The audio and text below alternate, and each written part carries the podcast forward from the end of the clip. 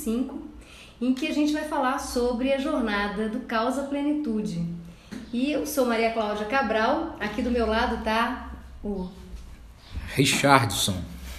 Sou, faço parte da equipe e vou fazer a voz de todos vocês apresentando aí as perguntas que começarem a chegar pelos nossos canais de informação. Então eu sou o Rico, a voz de vocês aqui junto da Maria Cláudia. E o tema de hoje vai ser exatamente a minha jornada, a minha história do Causa Plenitude. Boa tarde, boa noite, né? Boa noite. É... Bom, a gente começa, Maria, com a, a base desse nosso, desse nosso primeiro podcast, que é uh, uma história real do Causa Plenitude. E aí a primeira pergunta, a pergunta que mais aparece é o que é plenitude? O que é plenitude? Eu falei um pouquinho hoje, eu dei um spoiler, confesso, aqui no Stories, depois quem não viu pode dar uma olhadinha, sobre o que é plenitude para mim.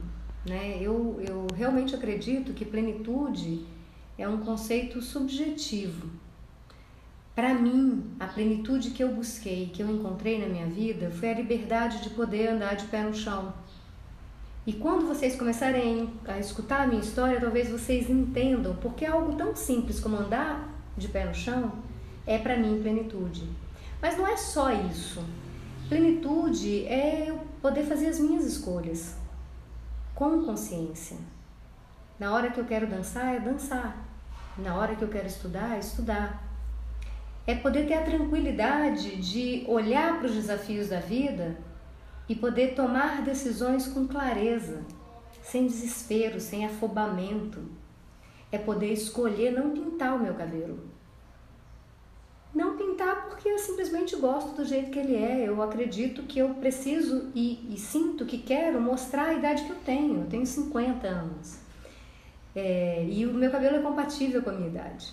Eu não preciso enganar ninguém, nem enganar a mim mesma de que eu sou jovenzinha. Eu sou uma mulher madura.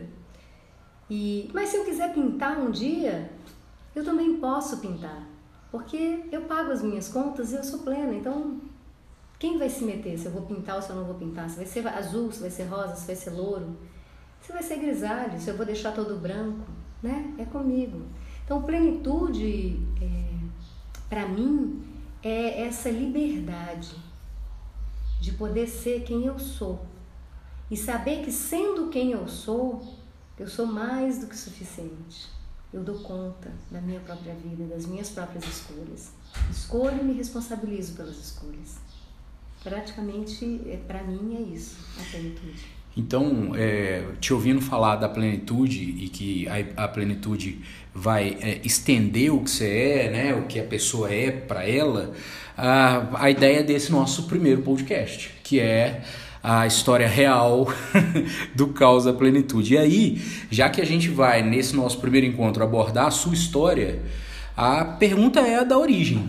Né? Como, é que, como é que é a origem da Maria Cláudia, pais, primeiro lugar, que morou? Como é que, como é que isso aconteceu?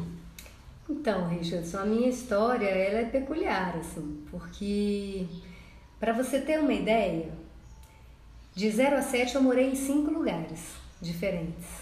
De 0 a 7 eu estudei em três escolas. Aliás, desculpa, perdi as contas, quatro escolas. É, duas escolas em Belém, duas escolas em São Paulo, que foram dois dos lugares que eu morei nesse período, né? E eu sou a filha mais velha de, de Pedro e de Cecília. Eu tenho outras duas irmãs.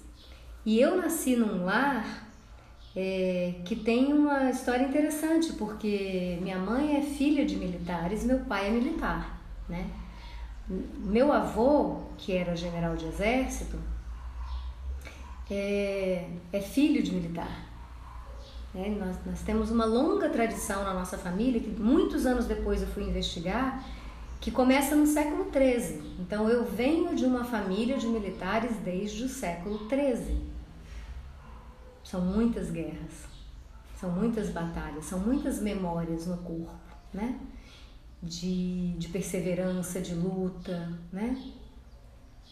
E então eu nasci no Rio Grande do Norte, para quem sempre me pergunta de onde eu sou, né?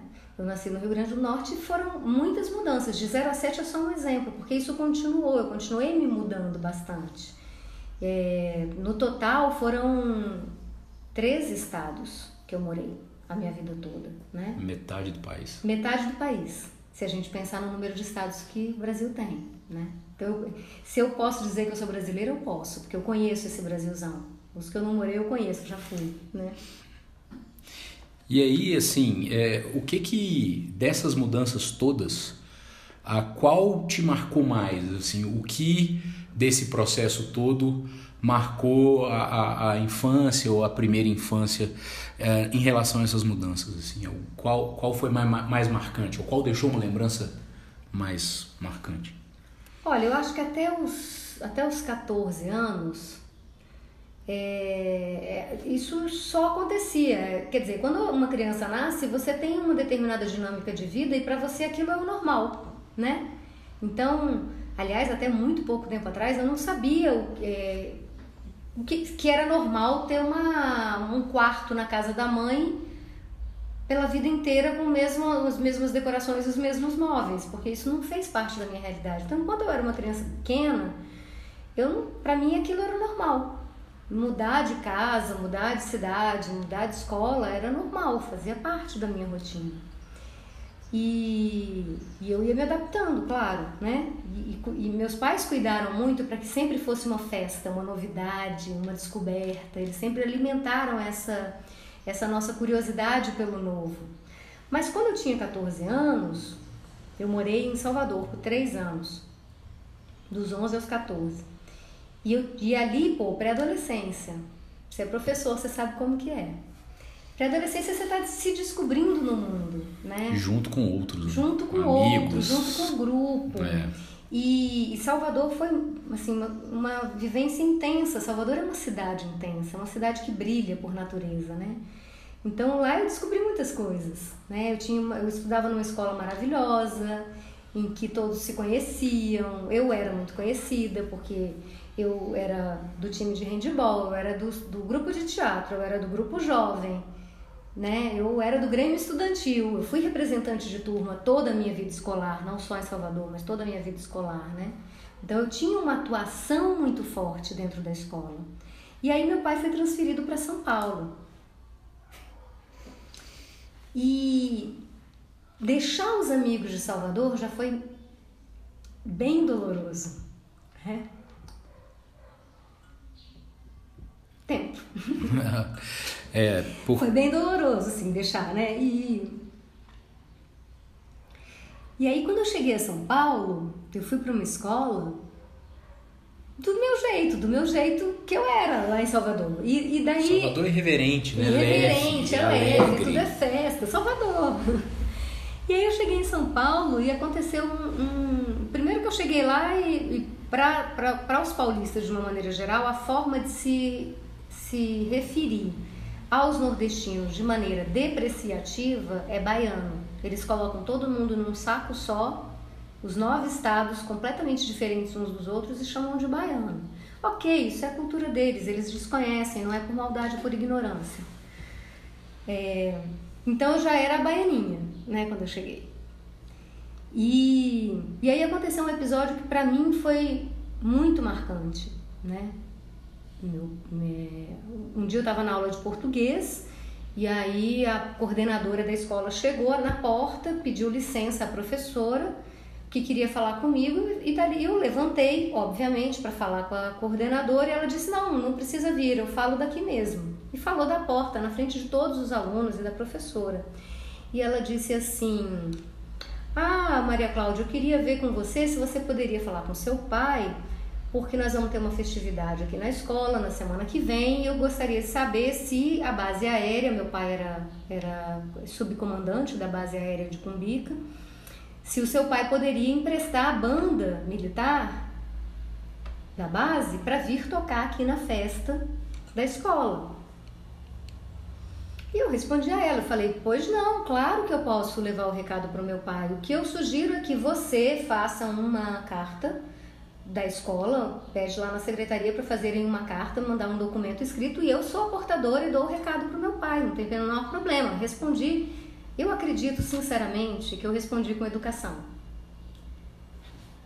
Mas o que aconteceu depois foi que quando a coordenadora saiu, a professora virou para mim e falou assim: petulante, né, você, mocinha? Chamando a coordenadora de você? Aprenda uma coisa, aqui a coordenadora é senhora e eu também sou senhora para você. Não. E eu, assim, foi um. Porque eu tinha sido completamente aberta, completamente disponível para levar esse recado para meu pai. E, e, o que eu falei com ela foi para. Porque eu sabia que era um trâmite oficial e que precisava de um documento. Eu era novinha, mas eu sabia como as coisas funcionavam. Então eu não tive nenhuma intenção de ser arrogante ou de ser petulante com a coordenadora. E isso foi duro, foi muito duro, mas isso me ensinou uma das primeiras e mais importantes lições da minha vida.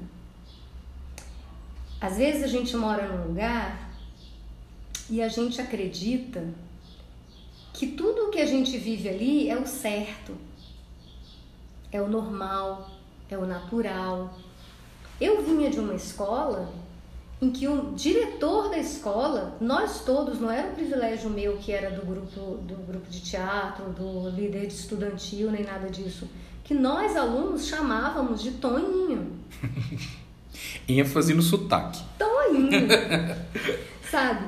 E aí eu chego num lugar em que eu educadamente me, me disponibilizo para atender um pedido e a professora me chama de petulante porque eu chamei a coordenadora de você e não de senhora, foi um baque aquilo tão grande para mim.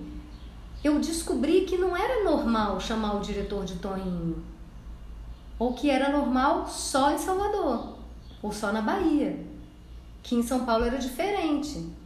Isso foi um aprendizado tão importante na minha vida, porque eu comecei a relativizar mais as coisas, a questionar o que, que é natural, o que, que é normal, o que, que é o certo.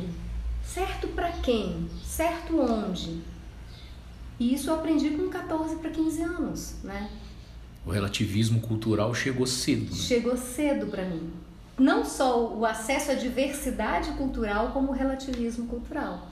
Né? Então, a, esse aspecto da vida de ter mudanças ele, ele tem um preço, mas ele possibilitou uh, aprendizados.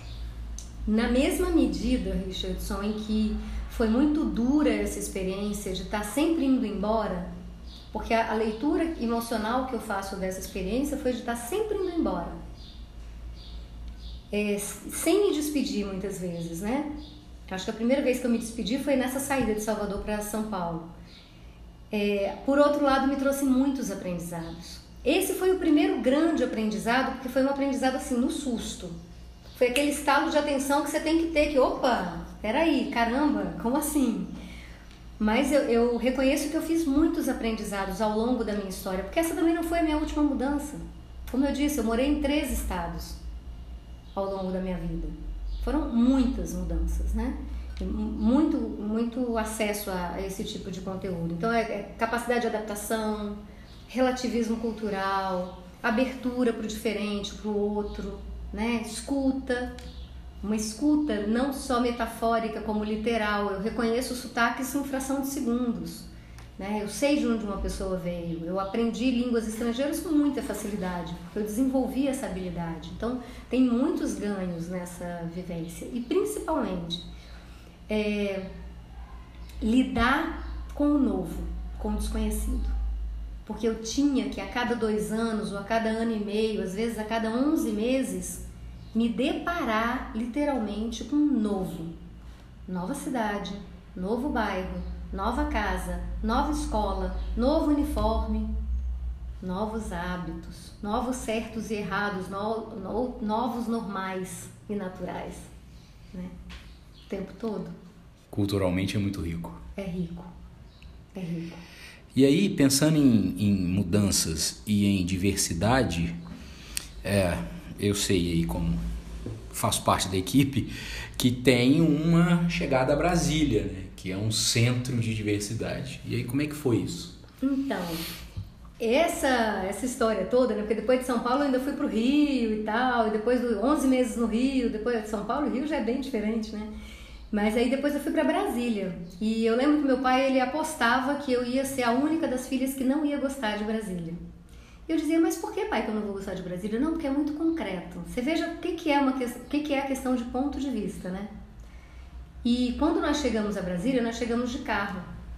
E na hora que o carro do meu pai entrou no eixão, eu olhei em volta completamente maravilhada. Eu não sei se você já foi a Brasília, mas eu olhava maravilhada para os dois lados assim.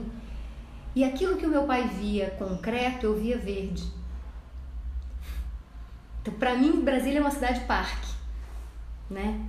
E, e em Brasília eu consegui me sentir em casa finalmente. Porque cada vez que eu me mudava era um novo, um diferente que eu tinha que me adaptar e eu não sabia muito bem então quem eu era, né? Eu era tudo isso, eu não era nada disso. Aonde que eu pertencia? Qual era o meu lugar? Eu não tinha muito esse senso de lugar. E quando eu cheguei a Brasília, rolou um match, assim, uma super identificação, porque Brasília era como eu. Brasília era feita de muitos pedaços. Foram as mãos de muitos brasileiros de muitos lugares do Sudeste, do Nordeste, do Sul, do Norte, que construíram Brasília. Então, Brasília tinha essa diversidade na, no DNA dela. E aí eu olhei em volta e disse: Uau, tô em casa. Encontrei a minha turma. Sabe aquela história do patinho feio que encontra sua turma? Eu encontrei minha turma. Falei: Ah, esse é o meu lugar. Eu até tive a fantasia de que eu ia ficar lá para sempre. Mas é legal que a notícia que a gente tem da galera do rock da década de 80 é que Brasília é, meio que força isso, deles viverem juntos, né? O Renato falou isso muito, de ter que ter grupo, de ter que ter turma, para poder conviver com um lado que é o concreto, né? Exatamente. E, é, e, é, e, e assim, todo mundo diz ainda hoje que Brasília é uma cidade árida. Árida não só do ponto de vista climático, porque seis meses praticamente de seca, mas árido também do ponto de vista metafórico, né? E eu te digo, depois de tanto tempo em Brasília, que ela pode parecer árida no começo. Porque de fato, os moradores de Brasília são um pouco mais distanciados do novo que chega, né? Porque a gente precisa se unir lá para sobreviver à aridez do Planalto Central. Então a gente cria realmente grupos e esses grupos ficam bem fechados para quem vem de fora. Mas uma vez que você conhece alguém do grupo, você rapidamente é incorporado. E aí tem um segredo sobre Brasília que é muito bacana, que é quando você, uma vez que você foi incorporado ao grupo ou a um grupo, então qualquer coisa que você precise, esse grupo está disponível para te para te amparar, né? Também foi um aprendizado dos anos que eu passei em Brasília. Se contar líquido, eu morei 12 anos lá. Eu estou falando líquido porque eu fui para lá, eu saí de lá, eu voltei para lá, eu saí de lá de novo. Foi o único lugar do Brasil, Brasília, que eu saí e voltei várias vezes. Eu acho que eu devo ter feito umas quatro ou cinco saídas de Brasília e acabei voltando para Brasília. Então foi o CEP que mais durou. Foi o CEP que mais durou, se a gente considerar o CEP geral, porque dentro de Brasília eu morei em muitos endereços. É, na época de Brasília, dessa primeira chegada em Brasília, você estava no ensino médio?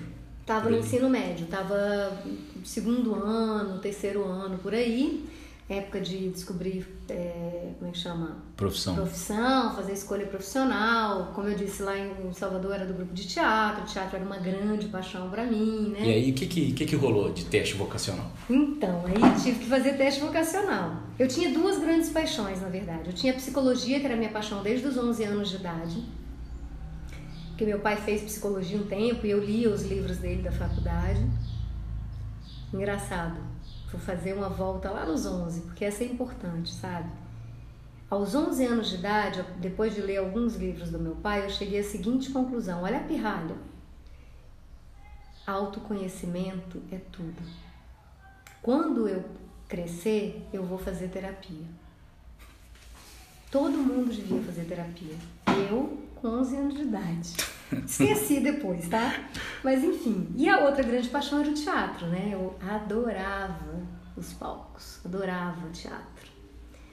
E aí chegou o momento de fazer escolha profissional, o que, eu vou fazer, o que, que eu vou fazer, o que eu vou fazer, e a escola ofereceu um teste vocacional, eu fiz o teste vocacional, beleza e tal, falei, bom, ela vai me ajudar. E aí vieram três, é, três sugestões. Naquela época, não sei como é que é agora, o teste vocacional dividia as profissões em famílias, então, duas dessas profissões pertenciam a uma mesma família e a outra pertencia a uma outra família. Mas eram três sugestões. E as três sugestões eram medicina, psicologia e artes cênicas, né? Aí eu cheguei em casa, assim, bom, primeiro conversei com a psicóloga, falei, bom, é isso mesmo, como é que é e tal. Ela falou, olha, seus resultados foram muito bons e tal, bem acima da média. É, eu falei, mas assim como? Não, se você, o que você quiser fazer na sua vida, você pode fazer. Eu falei, posso? Ela pode. Eu falei, física quântica eu posso fazer? Ela falou, pode, os seus resultados são compatíveis. Agora, eu não sei se você vai ser feliz fazendo física quântica. Essas sugestões que a gente está te dando são de acordo com as suas aptidões, não só o seu coeficiente de inteligência. Então, essas que são as sugestões. Aí, beleza, fiquei super feliz, voltei para casa, me exibi pro meu pai, né, que eu podia fazer qualquer coisa que eu quisesse e tal, não sei o que, mas que o resultado do teste era medicina, psicologia ou cênicas. cênicas querendo fazer cênicas. Vamos deixar claro que eu queria fazer cênicas. É, para mim, a primeira opção era cênicas. E aí, meu pai, que já tinha estudado psicologia, vira para mim muito sorrateiro e diz assim: Minha filha, quando a gente ama o que faz, a gente faz bem. E quando a gente faz uma coisa bem, não tem falta, não tem desemprego, não tem falta de oportunidade. Mas artes cênicas, minha filha, artes cênicas no Brasil é para Fernanda Montenegro. e o meu pai nunca tinha me visto no teatro, tá? Detalhe. Eu já tinha atuado várias vezes, ele nunca tinha ido me ver no teatro, ele nem sabia se eu era uma futura Fernanda Montenegro ou não. Mas eu, filho obediente, que confiava muito na opinião do meu pai, tomei aquilo como uma orientação, como um não vai que não vai dar certo. Foi assim que eu escutei aquilo. Não, você não é Fernanda Montenegro. Logo. E aí eu guardei um pouco esse sonho, continuei me divertindo no grupo de teatro da escola e minha mãe não era nada psicológica, assim, ela não era nada cuidadosa como meu pai. Minha mãe era filha de general, né? Então ela era, embora meu pai fosse militar também, mas minha mãe era filha de general, era ali, pão, pão, queijo, queijo. Então, lá pelas tantas, faltando uns quatro meses para o vestibular, ela, eu ensaiando uma peça para apresentar no final do ano, eu era uma das personagens principais da peça. Me lembro como se fosse hoje, era cantora careca do Unesco e eu representava a Mrs. Smith. E ela chega para mim e diz: Você não vai mais aos ensaios, você precisa estudar para vestibular. O que, que você vai fazer? Você vai fazer medicina? E eu, caramba, não, honestamente, eu não tinha a menor condição de passar em medicina. Eu até adoraria ser médica, eu tenho uma profunda admiração pela medicina. E tenho, acho que até aptidão mesmo, mas eu não tinha condições. Numa boa, não tinha. Eu não estudava tanto assim. Eu tinha boas notas, é verdade também, mas eu não era assim, aquela aluna de medicina, né? E aí eu fiquei naquela, o que, que eu vou fazer, né?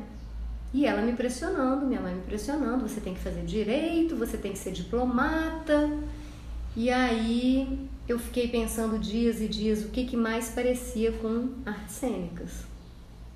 E me desculpem os meus colegas advogados mas o direito foi o que me pareceu mais próximo das cênicas. Porque, claro, na fantasia de uma menina de 18, 19 anos, o tribunal é um teatro. Né? Então eu já me imaginava com aquela toga, fazendo júri e tal. Falei, ah, é isso, vou fazer direito. Foi uma festa na minha família, minha mãe ficou super feliz, minha avó ficou emocionada, porque era o sonho da vida dela ser advogada e ela não foi.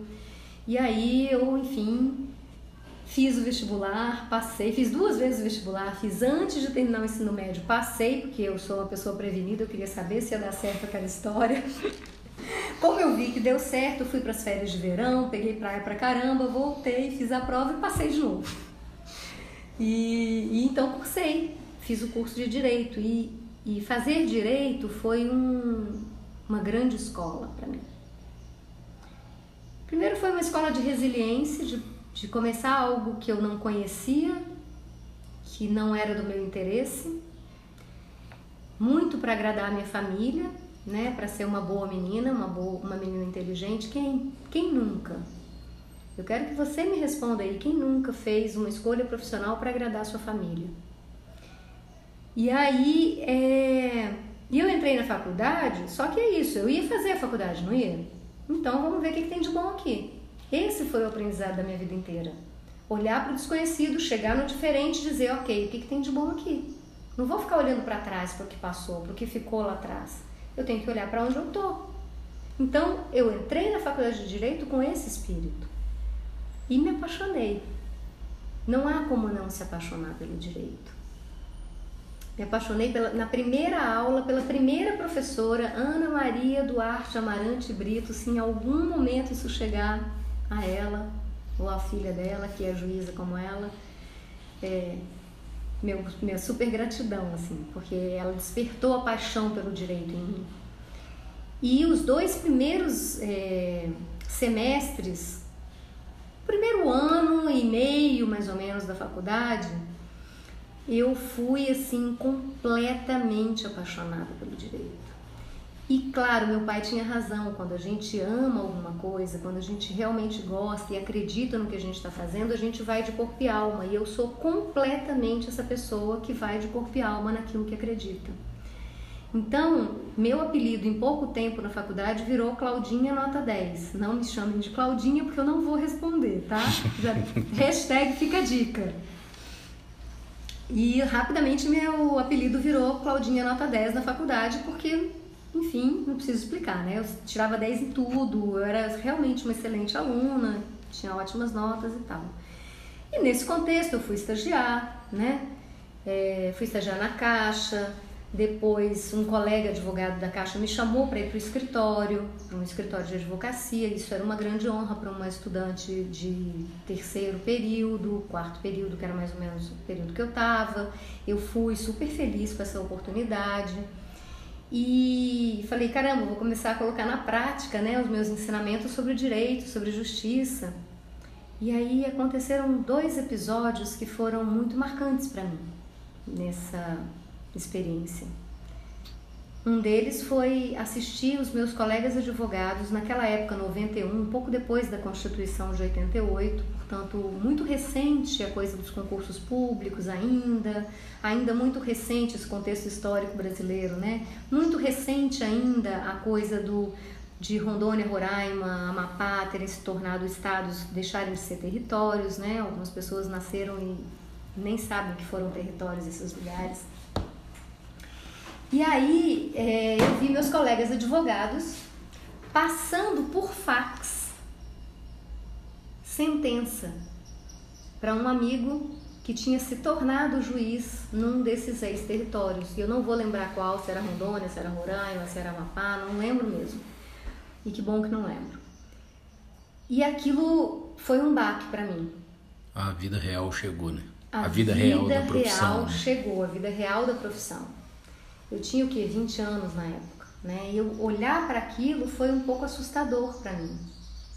Porque e todo aquele ideal que a gente falava na faculdade, né? E a justiça? E a integridade? Onde é que ficava? Né? Como assim o juiz não é capaz de dar uma sentença sozinho? Ele precisa que os colegas advogados escrevam uma sentença para ele porque ele não é capaz de fazer sozinho. Aquilo foi, assim, matou uma parte de mim, né? Da minha. Porque quando a gente é muito jovem, e aí tem um grande aprendizado, por isso eu estou contando essa parte da história. Quando a gente é muito jovem ou quando a gente é imaturo emocionalmente, a gente tem uma tendência de pegar a parte, o todo pela parte. O que, que é pegar o todo pela parte? O que, que aconteceu comigo nesse episódio? Eu generalizei. Para mim, aquilo era a realidade dos escritórios de advocacia. Para mim, aquilo era a realidade do sistema jurídico judicial. Eu não estou dizendo que seja diferente, muito diferente disso, não. Não posso dizer que é igual, nem posso dizer que é diferente. Eu não conheço todos os escritórios de advocacia, nem hoje. Mas eu sei que existem muitos, muitos profissionais no direito, tanto no judiciário, quanto no Ministério Público, quanto nos auxiliares da justiça, advogados, é, policiais hoje que têm que ter formação em direito, que são muito honestos, que são íntegros, que amam o que fazem e acreditam no que fazem. Mas para mim, uma menina de 20 anos, tendo a sua primeira experiência, eu, te, eu pratiquei a imaturidade de tomar o todo pela parte. E eu tive uma profunda decepção. É, além disso, aconteceu um outro episódio de assédio sexual, né? Nesse mesmo escritório, eu me desliguei do escritório porque foi também algo muito pesado para mim, que eu prefiro não entrar em detalhes por razões óbvias. Mas enfim, esses dois episódios me fizeram me desencantar completamente do meu curso. E dali para diante, a minha relação com a minha formação jurídica foi eu me tornei o mínimo que eu podia ser, uma aluna mediana. Por que o mínimo? Porque é isso, assistindo aula eu ainda conseguia passar nas matérias. Mas aquela Maria Cláudia que entrou na faculdade, que se apaixonou, que virou Claudinha nota 10, representante de turma, etc e tal, morreu ali. Ali morreu a minha fé no direito. E então fui empurrando com a barriga. Na época eu namorava o que depois a pessoa que veio se tornar o pai dos meus filhos, meu primeiro marido. Então, o que, acabou acontecendo? Um outro erro comum que a gente comete quando a gente é muito jovem ou imaturo. Eu peguei toda a minha paixão pela profissão, pelo, pela minha formação e transferi essa paixão para o meu namorado. Nesse mesmo período, meus pais estavam se separando. Então, era muita coisa acontecendo para uma menina de 20 anos. E o meu namorado era a pessoa que estava ali me dando suporte afetivo. Meus pais não tinham condições de me dar suporte afetivo, eles tinham que lidar com as questões deles. Então, é, isso foi um. Talvez tenha sido o meu primeiro caos. Interessante que é, é, você dizer que quando diminuiu a paixão pelo direito, ampliou a paixão pelo namorado da época. Então a paixão é uma tônica. A paixão é uma tônica. A paixão é uma tônica.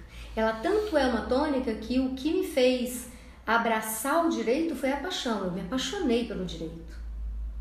E ao me apaixonar, eu acreditava nele. E eu me joguei de cabeça nele. Até que, muito jovem, me decepcionei.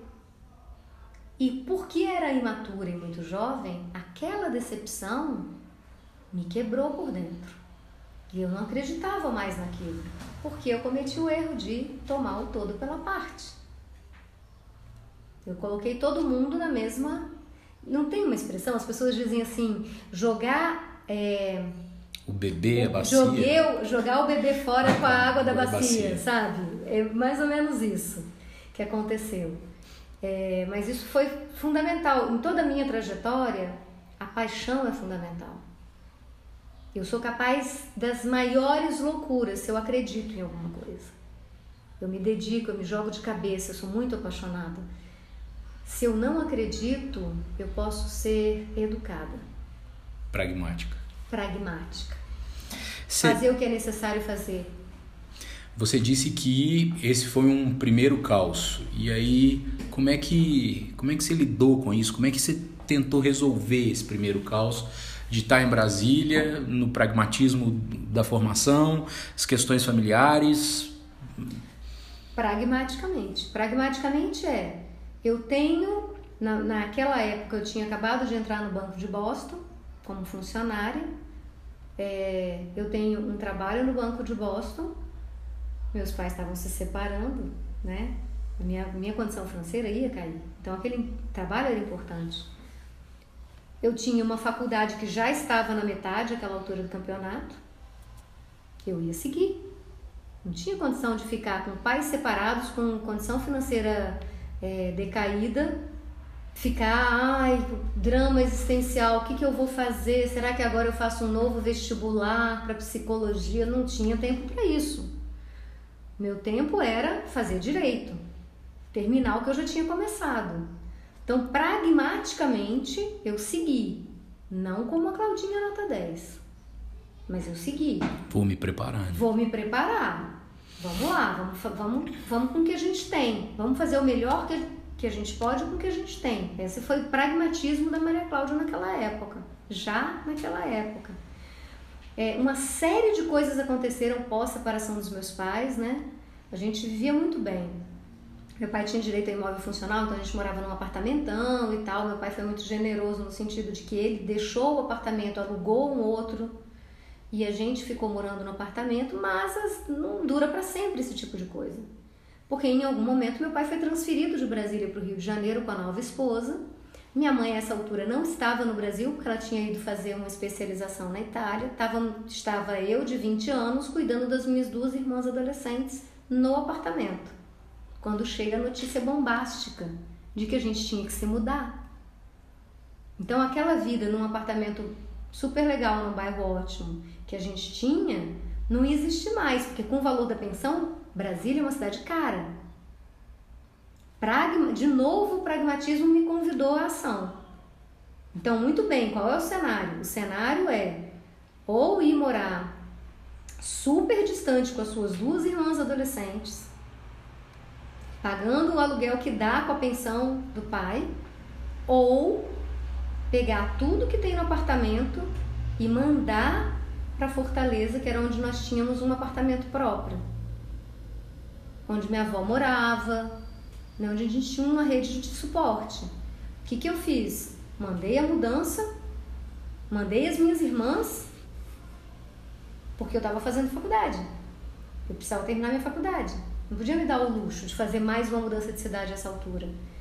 Então eu resolvi a questão, mandei todo mundo embora. E aí, é, eu paro para pensar nisso hoje e eu digo assim, cara, eu precisei ter muita força para fazer isso. O pragmatismo ele deve ter um preço, né? O pragmatismo tem um preço muito alto, porque enquanto eu estou contando para você, talvez você que não está me vendo muito de perto, porque hoje a live está um pouquinho mais distanciada, aqui meu tá congestionando, sabe? Sabe quando dá aquela dorzinha aqui? Porque não é muito fácil você ficar numa cidade onde você não tem ninguém. Meu pai tinha ido embora, lembra? Minha mãe estava na Itália. E aí eu vou pro aeroporto, depois de esvaziar o apartamento, levo e acompanho as minhas duas irmãs ao aeroporto. Meu namorado estava ao meu lado na época. E elas vão embora. E eu fico sozinha naquela cidade. Sozinha e saio de um apartamento de 150 metros e vou morar num quartinho numa, num pensionato de freiras com hora para voltar para casa. Mas era o que precisava ser feito. Era isso que era preciso ser feito naquele momento. E eu fiz. Eu fiz. E bom, é difícil. Eu vou falar um segredo para vocês, não contem para ninguém mas está sendo muito difícil para mim fazer essa live e eu estou fazendo porque é muito importante que vocês saibam de onde vem é, esse meu saber da transição entre o caos e a plenitude, porque ele não veio da faculdade. E nada de errado com os saberes que vêm da faculdade temos profissionais maravilhosos. Eu mesma também fiz outras formações. Mas é carne, sabe? É vida real. E é disso que a gente fala aqui nesse podcast, de vida real.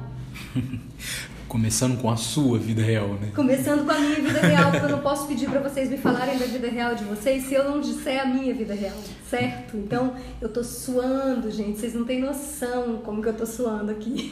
Mas, mas já fica o convite para participação, que a gente quer ouvir a vida de todo mundo, né? é, né? Nos outros episódios. Nos outros episódios, mandem dúvidas, mandem dúvida no direct, contem sua história no direct, peçam pra gente falar sobre temas que são importantes para vocês, né? Tô aproveitando para dar uma quebradinha para me recuperar aqui para poder continuar. Contem pra gente é, histórias uh, parecidas com as que a Maria viveu, para que a gente comente aí na, na próxima quinta, né? É, é, como que vocês se viraram nos 30 na hora que vocês tiveram esses desafios? Porque, gente, eu não tenho a ilusão de que só eu vivi esses desafios, não. Eu tenho certeza que você também viveu que você também tem os seus próprios desafios, que você pode não ter morado em três estados, mas você tem os seus desafios, que foram grandes para você. E nesses desafios teve dor e teve aprendizado, como nos meus desafios teve dor e teve aprendizado. E qual o meu aprendizado de tudo isso? É que a gente pode escolher ficar chorando em cima da dor, lamentando a nossa história, ou a gente pode escolher seguir adiante. Dá a volta, sacudir a poeira, não tem aquela música? Sac, levanta, sacode a poeira e dá a volta por cima? Levanta, sacode a poeira e dá a volta por cima. Tem um preço? Tem um preço. É verdade que tem um preço. Mas está tudo bem, a gente paga o preço. A gente paga o preço para continuar levando a vida adiante e contribuindo com o mundo, né? Eu contribuo, você contribui, cada um de vocês contribui.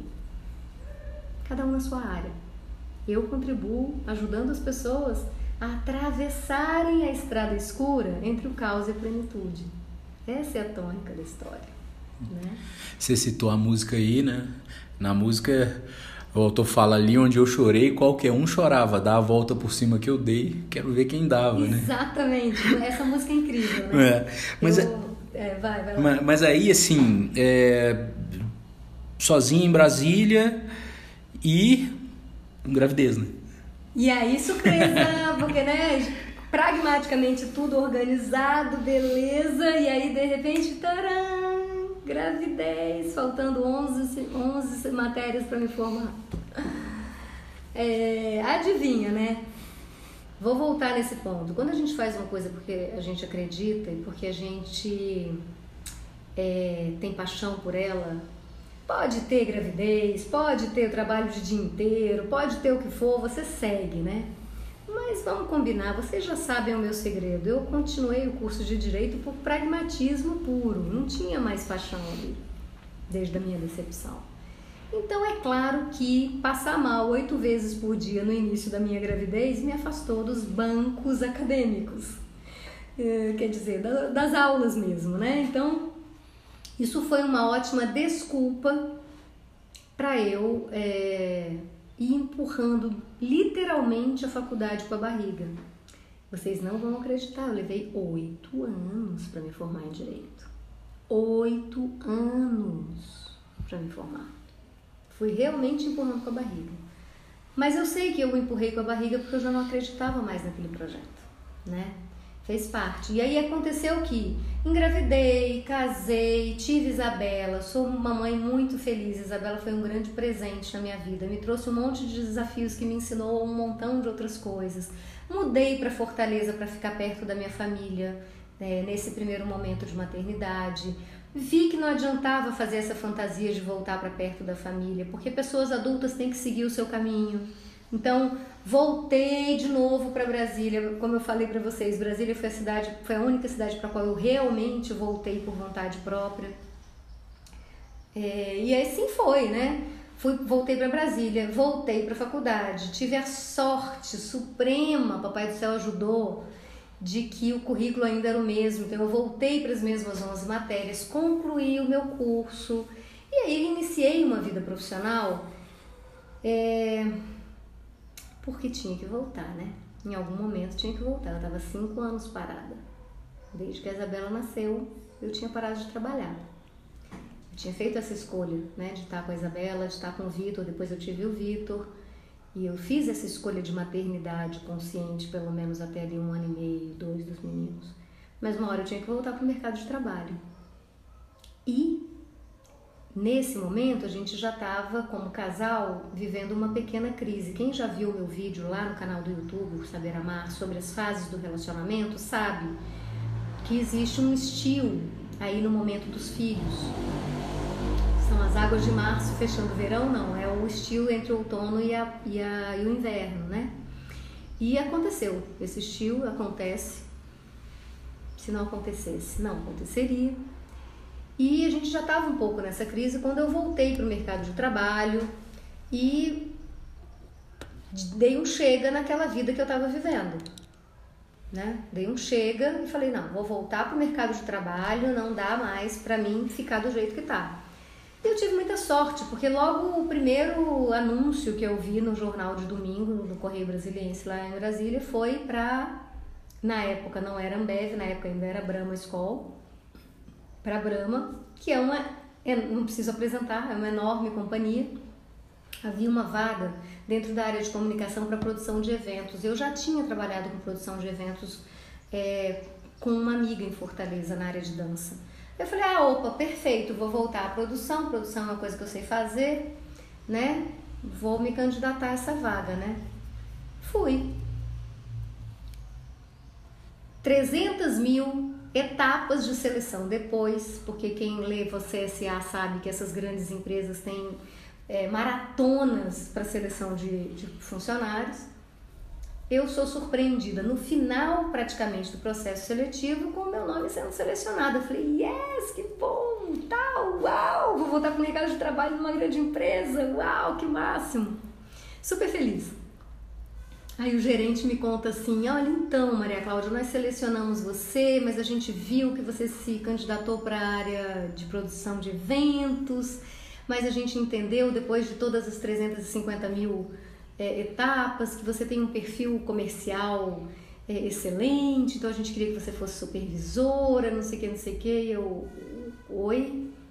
Tipo, como? Área comercial, no mercado de cervejas, não entendo nada disso. Não vai ter treinamento. Olha só, vai ser ótimo. Você vai ter um carro, você vai ter um celular. A conta do seu celular é paga, a gasolina é por nossa conta, você vai ter um telefone. Falei, é, tá parecendo bom, né?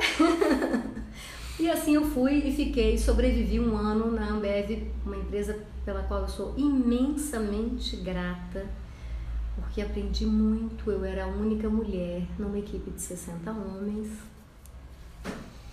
a única em, em cargo de chefia, inclusive, e foi realmente desafiador. Levou o meu casamento ao último fiapo de existência, porque não é muito fácil conviver com uma mulher executiva, né? Que trabalha com tantos homens. Endurecer sem perder a ternura jamais? Endurecer sem perder a ternura jamais, não. Não deu.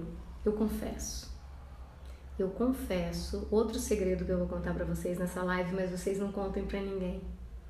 Que o meu apelido na Ambev era sargento. Eu tive que endurecer. Para uma mulher não é fácil trabalhar numa equipe de homens num mercado masculino. Mas tudo bem, porque a gente, a gente se recupera, a gente tem uma hora que a gente faz o caminho de volta para a gente. E esse é um aprendizado também importante que às vezes a gente precisa pagar um preço alto para viver algo que a gente precisa viver pragmaticamente. Eu precisava voltar para o mercado de trabalho. Eu aprendi muito nessa empresa, sou extremamente grata. Mas eu precisei endurecer muito. Eu precisei endurecer a ponto de já não conseguir chorar no final. Por nada. Eu era uma manteiga derretida que chorava até com propaganda de margarina. No final do meu contrato com a, com a Ambev, eu não conseguia nem chorar. Então foi uma outra, um outro caos. O casamento super em crise. Eu era tão ausente pelo excesso de trabalho que a minha filha não desenhava a mãe no desenho da família. Então vamos lá? Mais um caos para nossa coleção? Mais um caos. Como é que você resolve um caos desse? Como que você resolve? Voltando para casa e não é voltar para casa, literalmente eu voltei para casa, deixei o meu trabalho na Ambev e, e voltei, fui fazer a prova da UAB que eu não tinha feito ainda e resolvi seguir um caminho mais ameno. Mas não é esse, desse voltar para casa que eu estou falando. Mais importante do que esse voltar para casa é o voltar para mim, porque esse processo de endurecimento me fez distanciar de mim de uma tal maneira que eu já não sabia quem eu era. Eu já não sabia mais do que, que eu gostava, afinal de contas. Então eu precisei passo a passo e voltando para mim. Voltando, voltando, voltando. Como é que eu voltei? Primeiro eu deixei a Ambev. Voltei para dentro da minha casa, meus filhos, com meu marido. E já que eu tinha um esforço de 18 horas de trabalho por dia, de segunda a segunda praticamente, então eu podia fazer 8 horas de estudo. E aí eu fui estudar para quê? Que, que, que gente que mora em Brasília faz, minha gente? Estuda para concurso, né? Então o que eu fui fazer foi estudar para concurso. Eu ia para o templo da LBV, não sei se alguém conhece, ia lá para o templo da LBV, entrava 8 horas da manhã na hora que abria, uma garrafa d'água, estudava duas horas, tocava o alarme, eu ia, enchia a garrafa d'água, fazia xixi e voltava. Mais um período. Hora do almoço, parava em casa, almoçava, voltava. Mesma coisa. Quatro garrafas d'água, quatro levantadas para ir ao banheiro, estudando, oito horas por dia. Comecei a fazer concurso público, aí passei em 77, passei em 50 não sei o que, passei não sei o que, não sei o que, lá pelas tantas Passei no concurso para advogada da Marinha, 11 lugar, tinham 10 vagas. Socorro. Você militar.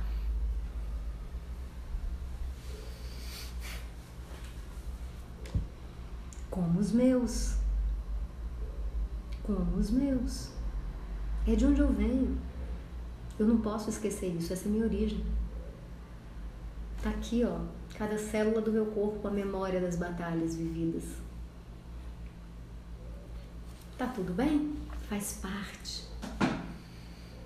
Faz parte. Mas antes que a Marinha me chamasse, a gente foi passar umas férias em Porto Seguro e nós tivemos um acidente de carro que deu perda total. Nunca vou esquecer. O Unuclio tinha acabado de ser lançado no Brasil, nós tínhamos 28 dias que a gente tinha comprado o nosso Unuclio. Tínhamos ido para Porto Seguro, na volta, batemos de frente, o carro deu perda total.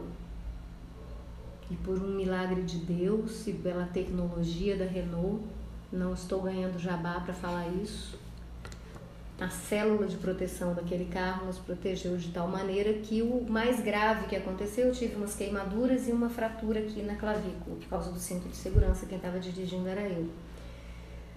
E aí tem, dois, tem duas formas de você sair do caos. Uma é quando você tem um lampejo, um despertar de que você está vivendo um caos. Você se dá conta e diz: chega, essa é uma forma. A outra forma, quando você não enxerga, não enxerga, não enxerga, ou finge que não está vendo, é da vida. A vida vem te dar uma porrada. E essa porrada pode ser uma doença gravíssima, essa porrada pode ser um acidente de carro, essa porrada pode ser a morte de um ente querido, pode ser um desastre natural. É uma grande porrada que te faz parar te obriga a parar, te obriga a colocar a cabeça no travesseiro e observar o que está acontecendo. E foi isso que aconteceu com esse acidente de carro. Me obrigou a olhar para a minha vida, para o meu casamento, para as minhas escolhas. E eu tive de olhar para isso de frente, como uma adulta. E eu fiz uma decisão depois desse, desse acidente. Eu fiz a decisão de me dedicar a, esse, a essa relação né, é, mais e melhor, né, de realmente investir na minha família. Isso não significava não trabalhar, mas que eu ia começar a exercer a advocacia, foi essa decisão, que eu ia continuar nesse caminho dos concursos para ter uma vida mais tranquila em vez de estar no mundo corporativo. Enfim, só que eu não tomei essa porrada sozinha, né? O Joey, meu ex-marido, também tomou essa porrada porque ele também estava no carro. E ele também teve muito tempo para pensar, porque foi ele que ficou lá no local do acidente. Nosso carro tinha rodado com tudo espalhado na pista, tudo que a gente tinha espalhado na pista. E foi ele que ficou lá horas esperando o guincho, esperando polícia, esperando não sei o que, esperando não sei o que, enquanto eu estava sendo levada para o hospital com as crianças. Então, ele teve tempo de pensar, de também fazer a reflexão dele sobre o que, que ele estava fazendo da vida dele. Que, que, tá, casamento era esse que ele estava tendo? E a decisão do Joey foi diferente da minha. Então nós nos separamos naquele ano ainda. E aí, de caos em caos, a gente vai, porque aí você senta e chora. É o que resta fazer num momento como esse sentar e chorar. E aí vem aqueles pensamentos: eu moro nessa cidade, eu não tenho família aqui. Eu não tenho emprego aqui, porque o emprego que eu tinha eu deixei para salvar esse casamento. Eu tenho uma expectativa longínqua de direito, porque ainda tinha duas etapas do concurso da Marinha para serem vencidas e os outros concursos que eu tinha passado eu estava lá atrás. Eu tinha uma causa jurídica que eu estava cuidando, que era uma separação judicial, inclusive. O que, que eu tinha? Eu tinha um aluguel para pagar, eu tinha duas crianças pequenas que precisavam de cuidado, portanto eu precisava de empregada.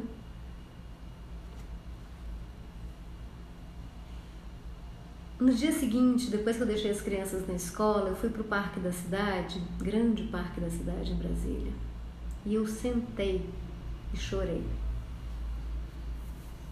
Eu chorei, porque eu falei, cara, Onde eu vou conseguir grana para me sustentar? Se eu precisar de alguma coisa, quem vai me dar suporte? Cara, eu tenho dois filhos. Que homem que vai querer ficar comigo? Sério. Eu sei que pode parecer engraçado para alguns de vocês, mas esse é um medo real que acontece com as mulheres quando elas se separam. Aconteceu comigo. E elas têm filhos. Que homem que vai querer me assumir com filhos? Quem vai querer um pacote completo?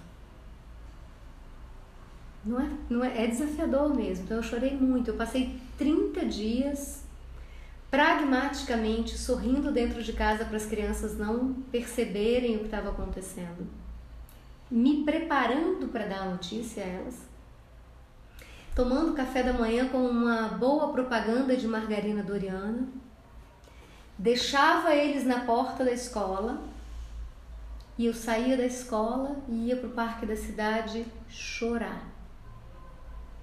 Só chorar.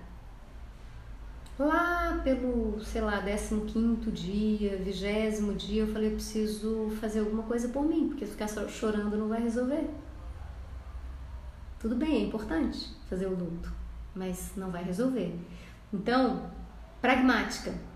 Liga o modo pragmático. Vou fazer um curso de inglês por que fazer um curso de inglês?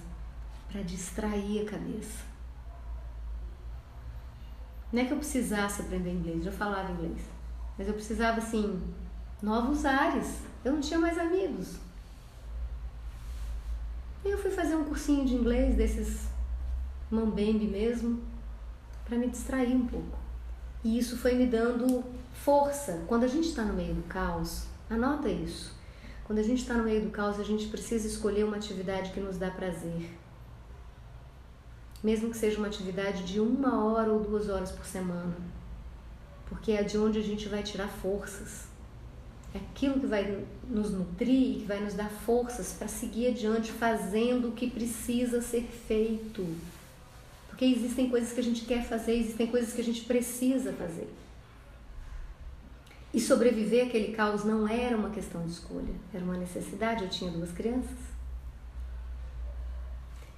Então, fiquem ligados porque a gente já está com quase uma hora e o Instagram é, des, desliga, né? E eu vou me encaminhar então para finalizar essa história, para dizer a vocês que de caos em caos quem já me acompanha há mais tempo já escutou outras histórias de caos. Não foram as únicas, não foram as primeiras, não foram as últimas. A gente vai aprendendo a lidar com o caos. Hoje eu digo a vocês sem medo de errar que eu vivo a plenitude. Essa plenitude que eu descrevi no começo. E eu descobri nos últimos 10 anos como fazer a caminhada do caos à plenitude. E é isso que hoje eu compartilho com vocês aqui nas redes que eu compartilho com os meus clientes.